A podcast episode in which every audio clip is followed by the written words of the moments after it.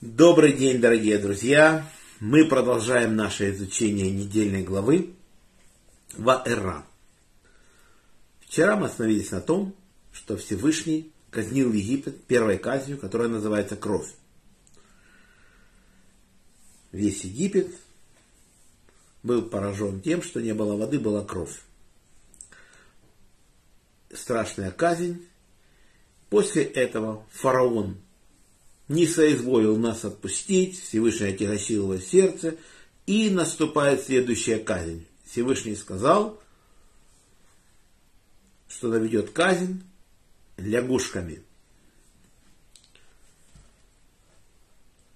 И сказал Маше Агарону, чтобы он навел жаб на страну египетскую.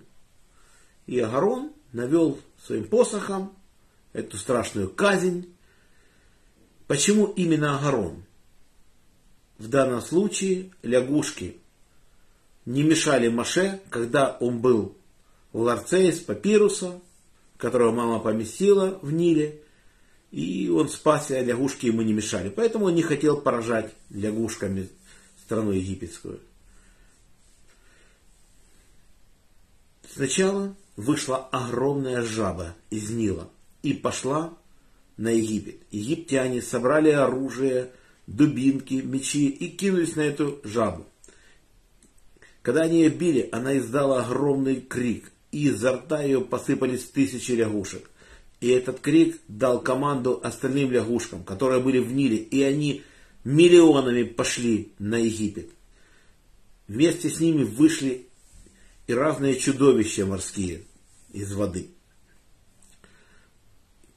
когда они шли на Египет, первым делом они повернули в дом фараона.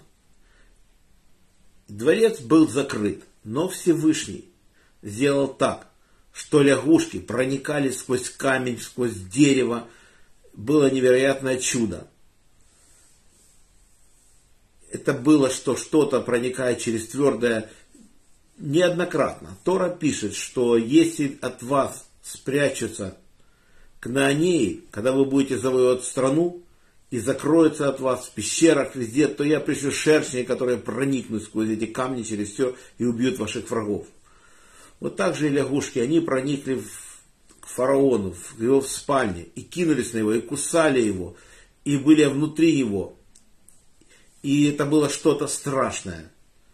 Египтяне полностью были поражены везде, куда бы человек не пошел везде. Они замеш... замешивали тесто, лягушки бросали сквашню с тестом. Они ставили тесто в печи, лягушки бросались в печи. То есть они очень были самоотвержены. Они погибали, потому что Всевышний сказал так поступать. Интересно, что наши праведники, Хананя, Мишель и Азария, мы знаем, что был царь Наваходнецар, который сказал, чтобы их бросили в огонь за то, что они не подчинились, не выполнили требования царя поклониться идолу. Так э, они не обязаны были это делать. Но они сказали, раз лягушки не пожалели себя, просто отдавали свои жизни, не щадя своих жизней то мы тем более обязаны так поступить. И пошли на верную смерть, и их бросили в огонь. Но мы знаем, что это было, что Всевышний их спас, хотя сказал спасать их не буду, потому что тот поступок, который делали Всевышний, их не требовал, и они могли вообще молча не пойти служить этому идолу, они демонстративно не хотели ему служить и показали демонстративно, что мы не будем, и поэтому, естественно, здесь спасать их Всевышний как бы не должен был. Но Всевышний всегда, когда говорит, что сделаю плохое, он так обычно не делает. И он их спас. Когда смотрят, когда бросили их в раскаленную печь, то смотрят, бросили три человека, царю докладывают, там четыре ходят. То Всевышний прислал ангела. В общем, чудо невероятное. Те люди, которых бросали в печку, тут же сами сгорели. И Хананя, Мишель и Азария вышли из печи невредимыми. Это было чудо невероятное. И казалось бы, казалось бы, они вышли героями, но не тут-то было. Их заплевали люди, люди новоходницаров, потому что вы, говорит, евреи, имеете такого Бога, Он вас спасает в таких ситуациях, вы еще не хотите Ему праведно служить. Вот нам они подчеркнули, что мы должны, имея такого Бога, который нас спасает в таких страшных ситуациях, достойно себя вести. Что еще интересно с лягушками? Что давний спор был между египтянами и Куш, Эфиопия, о землях. Египтяне считали частью земель Эфиопии ихними землями. И Эфиопия считала по-другому. И не могли они разрешить этот спор. Когда пришли лягушки, они покрыли территорию Египта ровно по, границам страны. И там все поняли, где проходит настоящая граница Египта. И этот спор был решен. После этого фараон ничего уже не мог сделать. Он говорит, убери от меня хоть эту смерть. Моше не делает это мгновенно. Он не просит Всевышнего моментально. Он говорит, ты скажи, когда точно убрать лягушек. Фараон говорит, на завтра. Маше говорит, чтобы ты видел, что это делал именно всесильный, чтобы вы не пытались объяснить это с помощью ваших волхвов, которые занимаются колдовством, что это не Всевышний прислал лягушек. И тогда Маше вышел, помолился, и на утро лягушки все вымерли.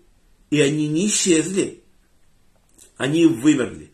Их собирали многими грудами. Была вонь страшная во всей стране египетской. Но стало уже легче. И фараон укрепил свое сердце и продолжал грешить. Тогда Всевышний на этот раз сказал Маше, что поразил прах земли. И Маше повелел это фараону, Агарону, и Агарон навел свой посох на землю, и весь прах земли превратился во вшей. И это была страшная казнь. Волхвы египетские в первый раз, когда была казнь кровью, сумели взять воду и сделать из нее кровь. Но назад уже вернуть они не могли кровь вернуть назад в воду. Или лягушек они сделали, но назад тоже не могли они вернуть лягушек, чтобы, чтобы их убрать лягушек. А в данном случае с шами они не могли ничего сделать, потому что вши очень маленькие. И магия не способна влиять на существа меньше, чем ячменное зернышко. Поэтому они говорят, это перст Божий фараону. Мы ничего сделать не можем. Казнь очень страшная была. Они кусали насекомые. Это было за то, что египтяне издевались над евреями, требовали от них собирать разных насекомых, разных гадов, просто издевались. Не нужны были, были им эти насекомые, они просто над нами издевались. Поэтому они сейчас получили наказание насекомыми. Вот так вот. После этого, когда эта казнь была уже уничтожена, закончена, мы больше рабами в Египте не были. Потому что прах земли поражен, евреи стали уже свободными людьми. Уже никто не принуждал нас работать на египтян – и мы начали жить уже своей собственной жизнью. У нас появилось свое имущество, в общем, стало легче намного. Фараон нас не отпускает, Всевышний говорит, а сейчас я нашлю на вас диких зверей.